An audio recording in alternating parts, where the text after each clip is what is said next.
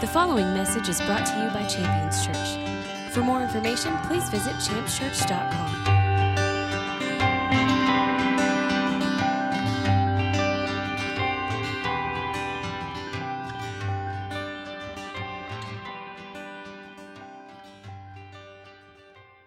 Uh, this morning, I want to get into the Word. I'm ready to do that and want to uh, trust and believe God for great things. Now, I want to tell you something. This is something I'm going to kind of let you in on. I have seen some of the most incredible and powerful things take place in the least likely of meetings. Uh, so, when I get in a situation like this, you know, a handful of people are going to be out, and there's going to be kind of a, an abnormal environment, you can take on the mentality or the, the thought process that, you know, well, well, we'll, we'll get through that. I actually get kind of excited about it because I think you're doing, God, you're doing something very intentional and special in, that, in this moment. Now, we're in a series, and so due to the moving parts of that series, uh, I believe that God's doing some intentional things working with that. And I want to get into the word about something very specific this morning. It does fit into our series, it means a whole lot to me personally because it's something that I see often in my life and in the lives of believers around me. So, I want to give you a few things that we're going to find as we get into the Word. If you're able to take some notes, I want to encourage that. These are a few things that you'll see as we go through the scripture here. Uh, things to look for. One, we're going to find out uh, what we need in order to know God's perfect love. And knowing God's perfect love is a really wonderful and powerful thing. In fact, it's His perfect love that removes fear and anxiety from our lives uh, it, when God's perfect love exists in the life of a Christian, we stand out in the world. I mean, in the midst of, of disaster and catastrophe and all kinds of, of fallout, whether it is uh, uh, with people's health or whether it's with financial or whether, no matter what, Christians are able to stand with a stability that causes them to, to look different than the rest of the world. And that stability is really by God's design, drawing people into his kingdom. I mean, when people see your life and see the stability that exists in your life, it's a desirable thing. And we're going to find out the things that are needed in order to see that perfection, that perfect manifestation of God's love exist in our life, removing all fear and anxiety. A second thing we're going to find is what we need in order to be consistent. Now, that may not sound like a big deal, but consistency is a really powerful thing. I mean, when I became a Christian, I was so excited because I finally was able to shake free from things that once had a grip on my life, things that were destructive, things that were violent, things that were, were immoral, things that were unethical, all of these things that were just sin and corruption. I could finally step out of those things. Now, once I stepped out of those things, the key was then to live outside of those things and not go back for visits. Not to have good days and bad days, and good days and bad days, and good days and bad days, or even good years and bad years. To be consistent. There's something that's necessary for consistency, and we'll see what that is. And then a third thing that we're going to find is what is needed for revival. When I say revival, I'm talking about in your life. I mean, really and truly, revival by definition requires something to be dead. You can't revive something that's not dead. So, revival is, is bringing the power or the life of God into any aspect of your life where that's necessary or that's needed. And we'll see the things that are needed in order for that revival to exist. So, as we get into the word, I want to jump right in. We're going to pick up where we've been leaving off in the series. Uh, 1 John chapter 4, I'm going to read verses 7 through 12. So if you have your Bibles, you're welcome to open up to those passages. 1 John chapter 4. Now, verse 7 begins like this Beloved. Now, I like to stop there and just acknowledge something. That's not just a classy way to start a sentence, it's, it's an addressing to the person that is receiving this information. It would be as if I wanted to speak to Pastor Jared and I said, Jared, I need you to do something for me. It's a way to get that person's attention in order to begin the transfer of information. Beloved is acknowledging you as the Christian, as the believer, as the beloved of God. This is written to you. Beloved, let us love one another. For love is from God, and everyone who loves is born of God and knows God. The one who does not love does not know God, because God is love. And by this the love of God was manifest in us that God has sent his only begotten Son, Jesus, into the world so that we might live through him. It goes on to say in verse 11 Beloved, if God so loved us, we also ought to love one another. I want to talk about that for just a second as we begin to move forward. The concept of knowing and loving God is established here as going hand in hand. I mean, knowing God and knowing that God is love is an absolute necessity for us to function and operate in the call that God's placed upon our lives to express love to one another. And that's really why we're talking about this. I mean, we use the word love so often it becomes common. I mean, we talk about things that we, you know, you could watch a movie and say, I love that movie. I mean, you could eat a pizza and say, I love this pizza. It's just become a word to express that something is enjoyed or liked. But the word love is a powerful thing that needs to be understood. It needs to be understood uh, very intentionally because of all of the wonderful benefits that come and conditions that are laid upon love's presence and release through our life. I mean, in fact, eternal life is connected with knowing God and that He is love. The, the idea of having fear and anxiety removed from our life is connected to the idea and the concept of God's love existing in our life. So I think it's important for us to step into a mentality that wants to pursue what exactly love is, to see to it that it doesn't just become another common word in our vocabulary. So in doing that, we've gone to the Bible for a definition. I mean, 1 Corinthians chapter 13 is where we've been looking, and it's been a foundational passage in the series. 1 Corinthians chapter 13, verses 4 through 8, give a definition of love. It opens up with the words, Love is.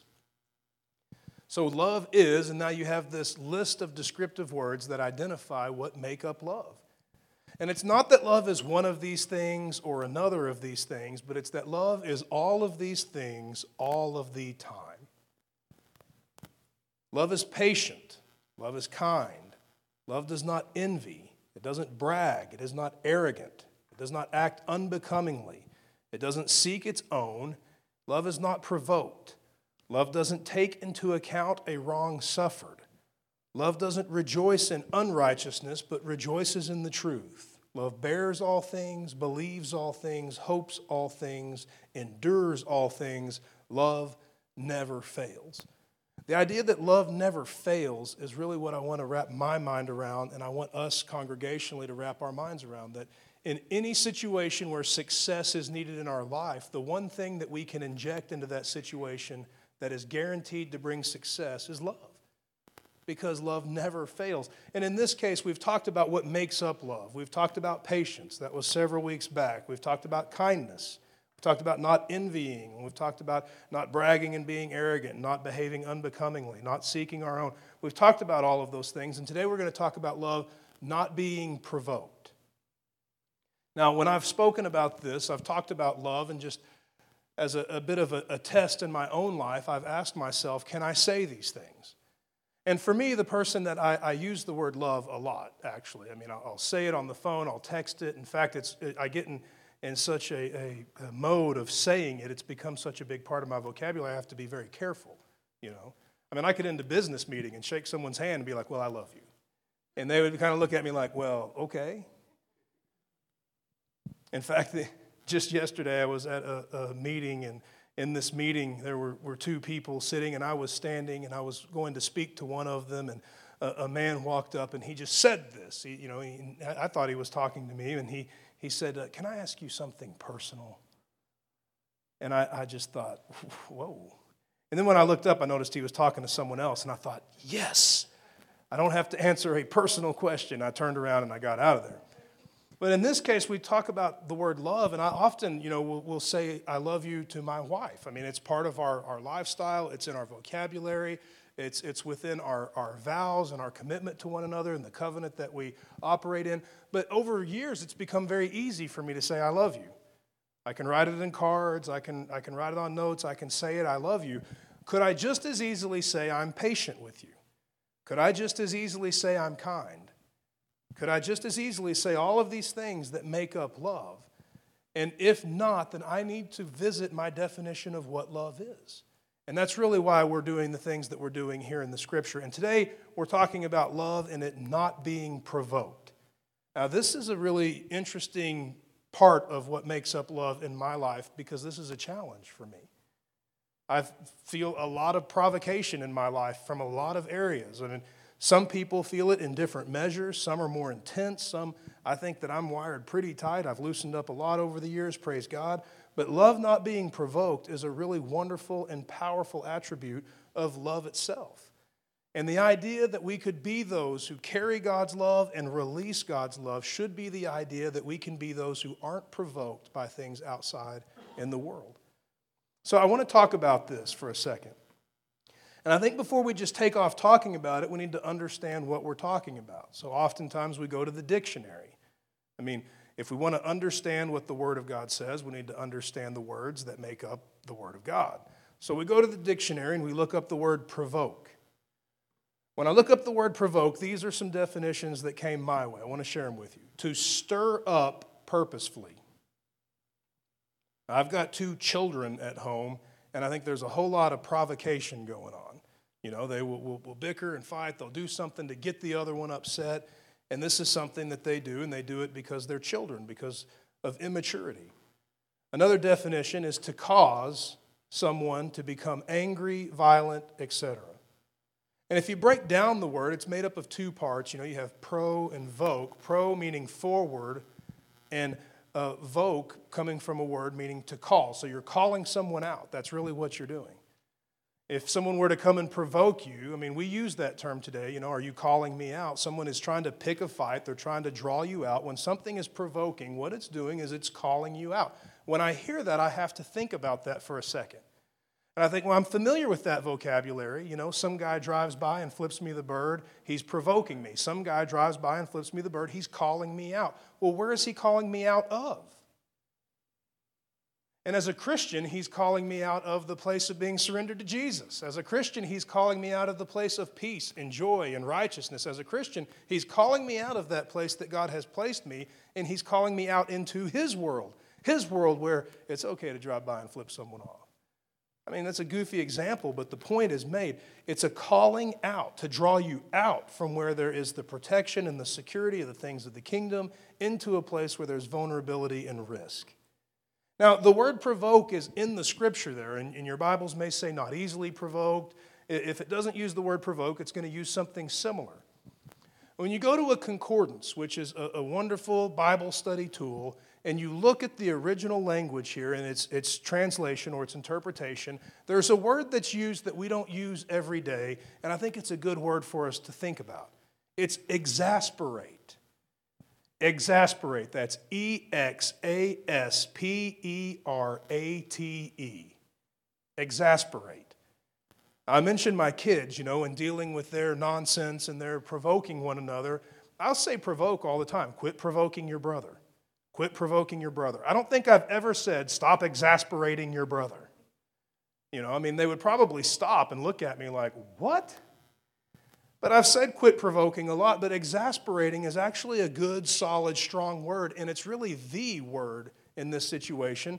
It's just kind of fallen out of style to use that word, so it's not in our translation or interpretation that we read. But exasperate, by definition, if you go back to the definition here, here's what you're going to find irritated or annoyed, especially to the point of injudicious action. Injudicious meaning like bad judgment. Bad judgment. So let's go back to our silly example guy driving by flipping me the bird, right? Uh, which of these is good judgment? Keep driving. Just keep on driving. Don't worry about it or get behind him, start honking your horn, flipping him off again, telling him to pull over, let's get out and do this. Which one of those is good judgment? Which one of those is bad judgment? If we get drawn out, we're getting drawn out or called out. Called out from where? Called out from good judgment. This world is constantly provoking us to be drawn out or called out from good judgment into bad judgment. And when we allow provocation to win in our lives, we're drawn out and drawn away from good judgment. We are called out of good judgment to step into bad judgment, and it's there that choices are made that are compromised and consequences or results are undesirable. It starts to make sense why the world has so much provocation in it. Because your enemy, my enemy, all things satanic and all things demonic are looking to call you out from the place of good judgment to draw you out of the place of good judgment into the place of potential compromise. They're trying to exasperate you, to cause you to compromise your judgment. Now, when you think about this, we're faced with these things a lot. And we have tendencies. I mean, immature tendencies are tendencies to react. Uh, again, I can refer to my children. They're, they're twins, they're, they're twin boys, they're 10 years old. So you're dealing with uh, uh, immaturity. They're, they're, they're still developing their maturity and their life experience and their, their decision making and thought making processes are, are still growing. So they make a really great example here. They're constantly reacting to each other. If you reach over and you grab my food off my plate and eat it, I'm going to turn around and hit you. You know, I mean, it's just a reaction. You do this, I'm going to do that. But we have a call on our lives to go beyond reacting. When someone is provoking or trying to draw us out of good judgment, maturity leads us to a place to abandon the recklessness of reaction and step into the productivity of responding. I want to give you these definitions. If you just look up the word react, okay? React by definition. Uh, to reciprocate, a counteracting force or influence. That means to hit back, basically. Uh, to behave or change in a particular way when something happens or is said. Once again. And if you break down that word re and act, re meaning back or again, act meaning perform. I'm going to play back to you what you just did to me.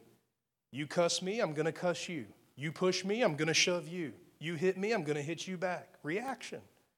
Then response. Listen to the definition of respond.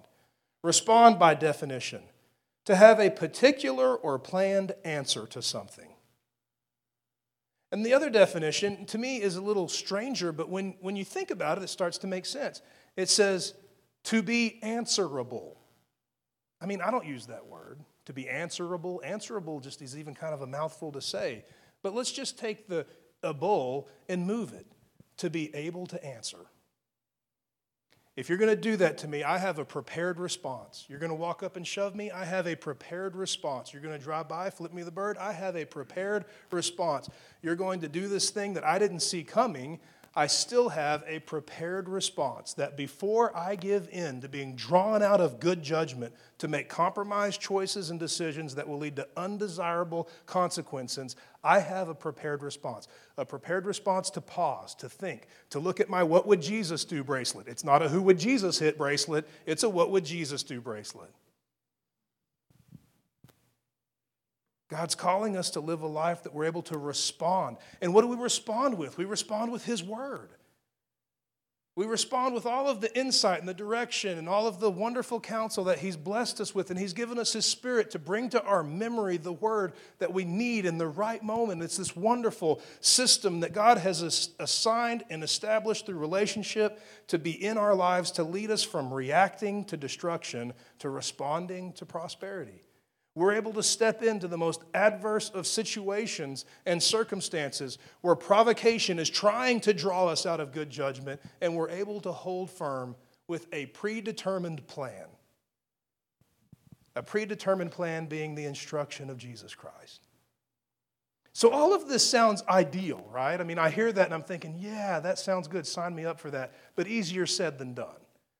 I mean, I can hear that and I can say, Amen, Pastor you know, that's a good word and, and that sure sounds nice, but then I can go get in my car and the next time somebody provokes me, I could be right back in it. I want to know how to do this. I don't want to just know that I should be doing it. So I want to look at the word to get a couple of, of things established that I think make this a realistic and achievable thing in our lives. I mentioned to you before we're going to find out something that what we needed to be consistent. I want to be consistent. I don't want to be one who responds one day and then the next day, I'm provoked and I react. And then I've got my act together and, and I'm responding here. And then maybe I'm a little hangry or something didn't go my way or something. And so something comes along and it provokes me and I react over here. I want to be one that can be consistent and steady and able to respond with that predetermined plan, that direction and that counsel of Jesus in every situation and circumstance. And I think there's something that is the key to that. I want to share with you what I believe the key is, and we'll see if the Spirit of God uh, bears witness in you the same thing. So I mentioned before we're going to find out what we need to be consistent. I think we find that in the Gospel of Luke, chapter 6. When I see this, when I read this, I, I see the ability to be consistent. We're going to look at Luke chapter 6. We're going to look at a couple of passages here deep into the chapter. We're going to look at verses 46 through 49.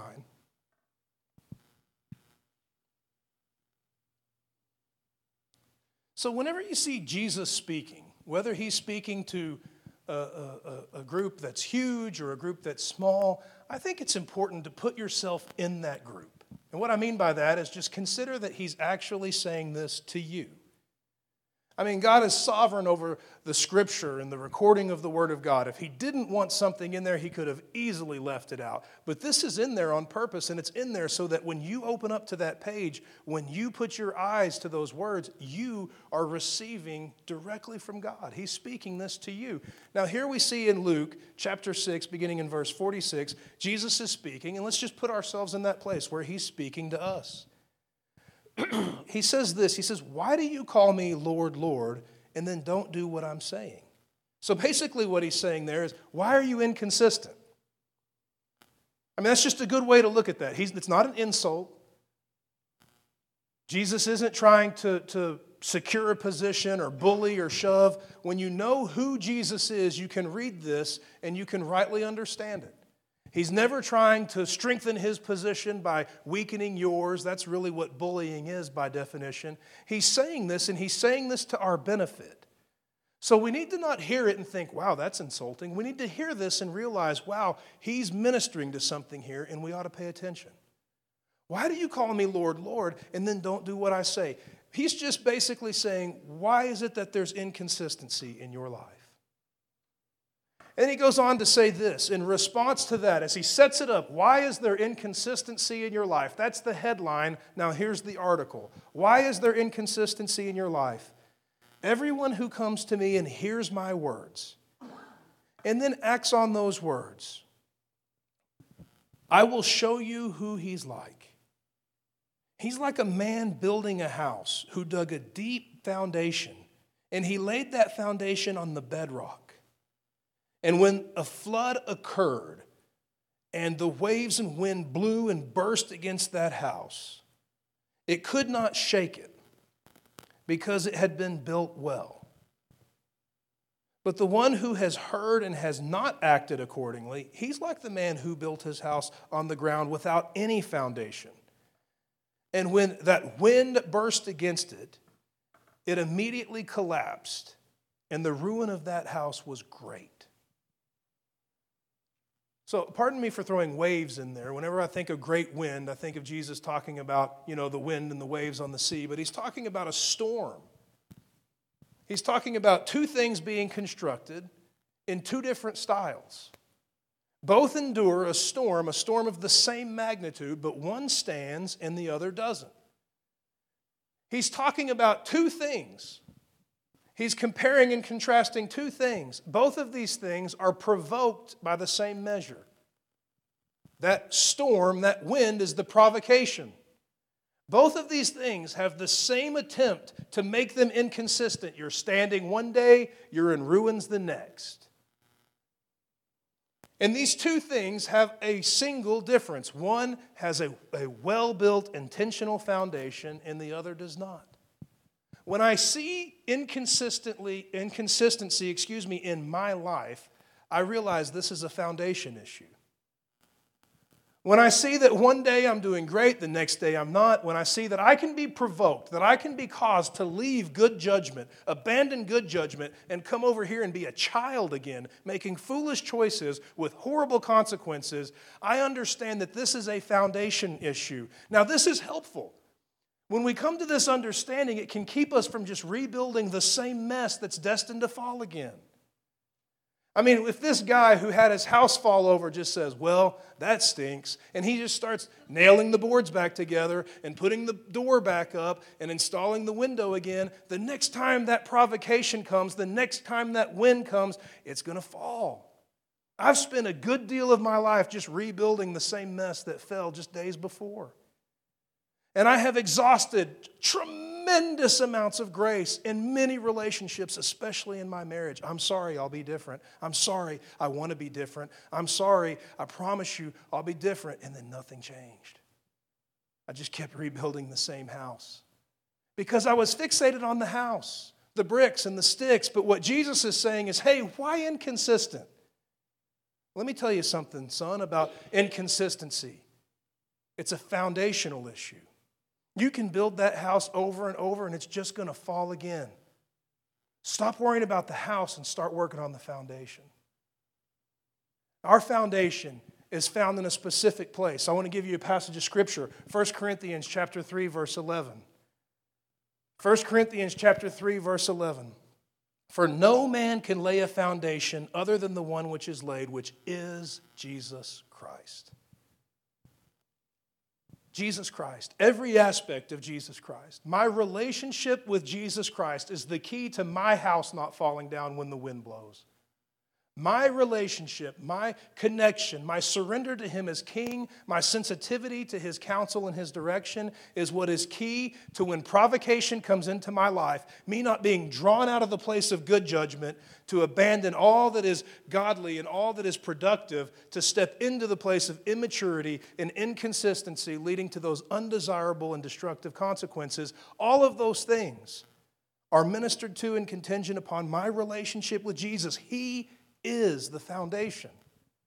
That foundation is strengthened when my life is surrendered to Him, to His Word, to His counsel, when my life includes Him through fellowship and through prayer, when my life includes Him through fellowship and prayer with the saints who make up the body of Christ on the earth.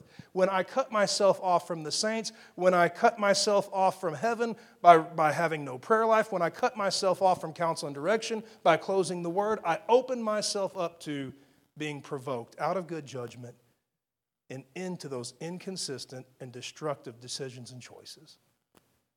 Inconsistency is a foundation issue. Love is not provoked.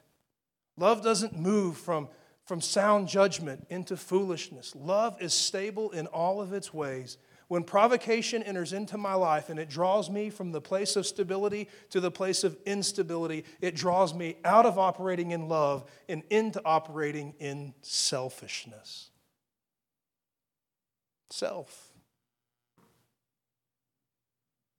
I mentioned we are going to find what's needed for revival. Because once again, you know, we can come to these things and think, wow, well, that makes sense and that sounds good. But then again, how or what how can we get that into our lives? How can I have that in my life? That is an area that needs to be revived. That is a place where there is, is corruption or death, and it needs to have the life of God breathed into it so that I can be in that place that I'm called to be. I want to give you a passage of scripture out of the Gospel of Luke, chapter 3. The Gospel of Luke, chapter 3. I want to read verses uh, 4 through 6. Then I want to make a couple of comments as we move forward. Luke chapter 3, beginning in verse 4. It just begins like this. Now, it's speaking of John the Baptist, and it's, it's describing his ministry and his purpose. The voice of one crying in the wilderness, Make ready the way of the Lord, make his path straight. Every valley be filled up, and every mountain be brought down. The crooked become straight, the rough roads smooth and all flesh will see the salvation of our God. Now, I want to read that, and I, I want to just give you my thoughts on that. I see this declaration of this ministry that's taking place, and I think about this. Uh, first of all, I think, why? I mean, why? If my goal is to reveal my son, Jesus Christ, if I'm God and my goal is to reveal Jesus to the world, why would I include this ministry? Why would I include John the Baptist? Why would I add moving parts that could just add confusion? Why would I do that? And it is moving parts. And it does add a touch of confusion. When you see at the times they're being recorded, people were going to John saying, John, are you the Messiah? Of course, John didn't get a, his head puffed up and didn't say, Well, I might be. What's in it for me? But he said, No, I'm not. He's coming after me. So you have all of these things, and you're thinking, well, God, why did you do that? Why add characters? Why not just keep it simple? You got to understand God is absolutely efficient. This has purpose and it has intention, and we need to pay attention in order to understand what He's saying and doing. So, this making ready, this making a path straight, this bringing every valley up and every mountain down has this wonderful result in verse 6 and all flesh will see the salvation of our God. I think of my life and I think, God, how can I apply this to my life? How could Preston Humphreys be described as one who's had every valley filled up and every mountain brought low so that all of creation could see your salvation through his life?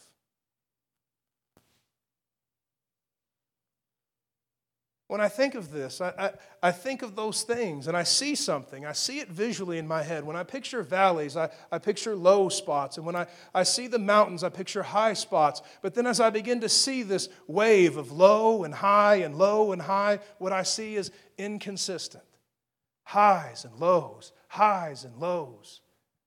For the world to see the salvation of God in and through my life, for the world to see the power of God and the authority of Jesus Christ in and through my life, the highs and lows and highs and lows have to stop. The lows get filled up, the highs get brought down. All of a sudden, consistency becomes the way my life is described.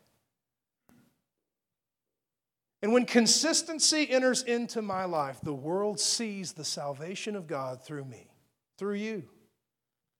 So I consider what are the inconsistencies in my life? What are the highs and what are the lows?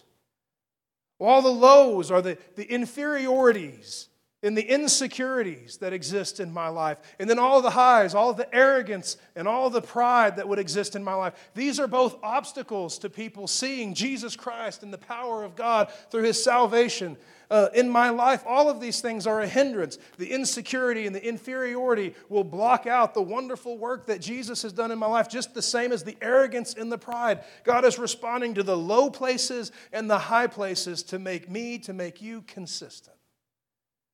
Filling in the low spots, taking down the high spots. Insecurity. I'll give you a, a word here that you maybe have not heard in church, but you'll see Paul write about it as he writes to the church at Corinth in Corinthians. He uses the word Belial, it means worthless. And he's contrasting Belial with what has worth, or who has worth, rather, and that's Jesus Christ. That worthlessness that can exist in our life to think, well, God would never choose me. I'm just, I'm nobody, or, or I'm, I'm these horrible things, and I'm this and that. All of that worthlessness and all that insecurity and all of that inferiority in thinking is absolutely destructive. It's really satanic. And it leads to very, very negative things. I'll give you a, a, a, couple of scriptures from the Proverbs. Proverbs 16 27 speaks about that, that worthless thinking. And it's, it's the worthless man digs up evil, and his words are a scorching fire. Proverbs 6, uh, verse 12, that a worthless person suffers wickedness, and the one who walks with a perverse mouth. Now, we hear these things and we just think about like cussing and cursing and what we would just call bad words. But the truth is, to confess those inferior things is, is really to confess what is negative against what God has called great and wonderful. The value that He's placed upon your life and my life is fantastic, and for us to diminish that value in any way is sinful. The insecurity has got to go, or else there's room for being called out in my life, the provocation that has existed in my life that has pulled and tugged on me and in many times caused me to leave good judgment and step into poor judgment, many times it has come through the door of insecurity. I mean, this is going to be a really juvenile example, but picture a couple of kids on the schoolyard, one provoking another to make compromised choices or decisions that will probably be regretted and all he has to do is say, What are you, chicken? Trying to get through the door of insecurity. Do you care about what I think about you so much that you'll abandon good judgment and make poor choices right here and now? I'm going to move through your insecurity to cause you to leave good judgment and make poor choices. It's a really juvenile example, but that example, that principle, holds true for us here and now today. Through your insecurities, poor choices and decisions could be made as we abandon good judgment. Those who have been rejected, those who have been hurt, those who have been wounded, those who've known poverty can make compromised choices and decisions because the provocation comes through that insecurity. And then the other side, the mountain side, the, the, the high side that needs to be brought low, pride. I'll give you a few passages of scripture from the Proverbs. Again, Proverbs 28 25. A prideful man stirs up strife. In Proverbs 16 18, pride goes before destruction. And a haughty spirit goes before or leads to stumbling. This provocation can try to enter our lives through insecurities, but it also can enter our lives through pride. Where the, the exaltation of ourself, the need to maintain a reputation of some sort, can lead us to abandon good judgment and make horrible or terrible choices. But when we can see these mountains brought low and these valleys lifted up, when we can have Jesus Christ as our foundation, a consistent foundation, we can stand firm through any provocation and be a people who don't react, but people who respond with a prepared response, that which God gives us in His Word and leads us into by His Spirit. I need that in my life. And I think God's calling that in all of our lives so that we can be a people who reveal His love as we are a people who are not provoked. I'm going to ask Pastor Jared to come and play, and I want to pray over us this morning, trusting and believing God for these things. And if you're there where you're at, you're welcome to put your note taking material aside there, and I want to ask you to stand with me.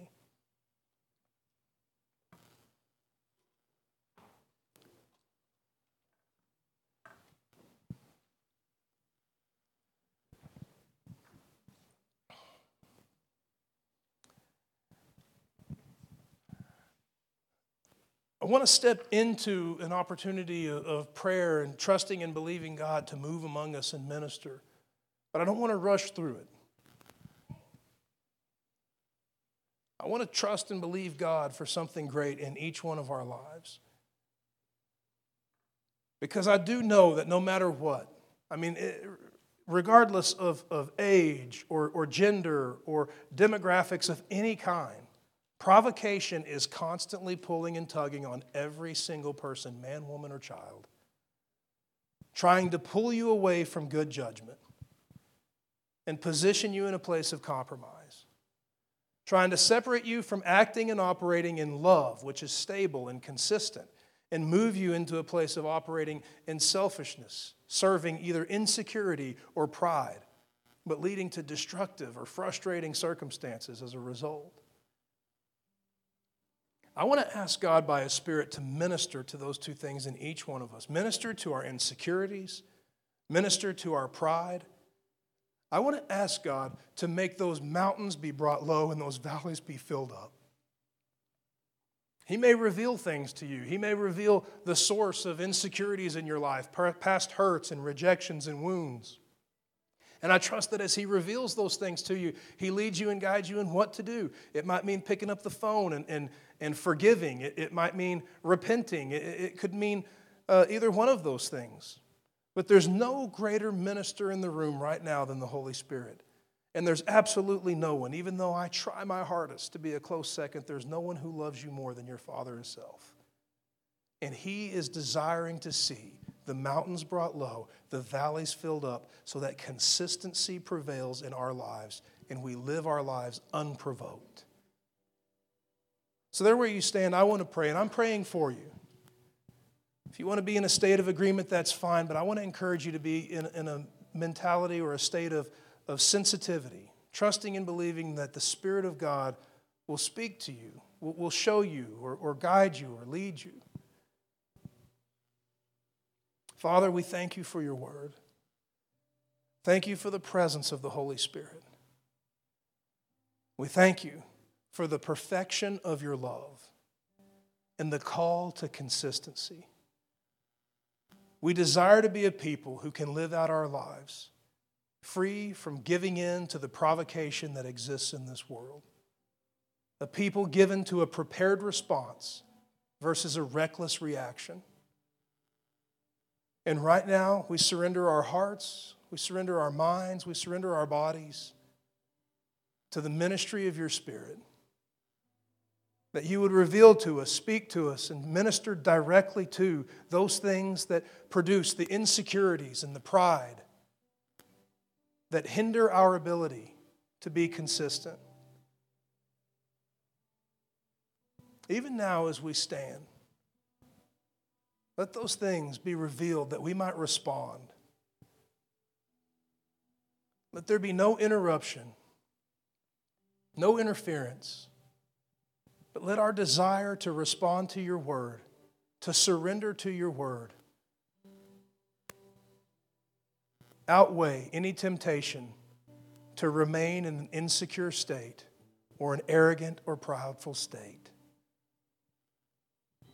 We desire to be free from pride, delivered from insecurity, and to come to know the consistency that you've called us to. And let our lives be revealed to this world in the midst of provocation as those lives that will stand in the midst of good judgment, not be called out, but remain firm.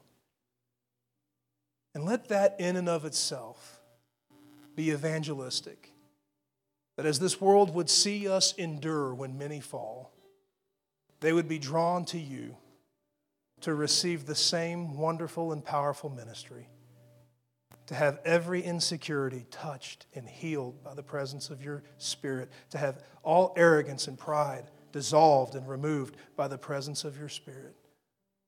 We ask for these things, and we desire these things, and we surrender to these things coming to pass for your name's sake, for your glory, for the expansion of your kingdom. We thank you and we bless you in the mighty name of Jesus. And all the saints declare, Amen.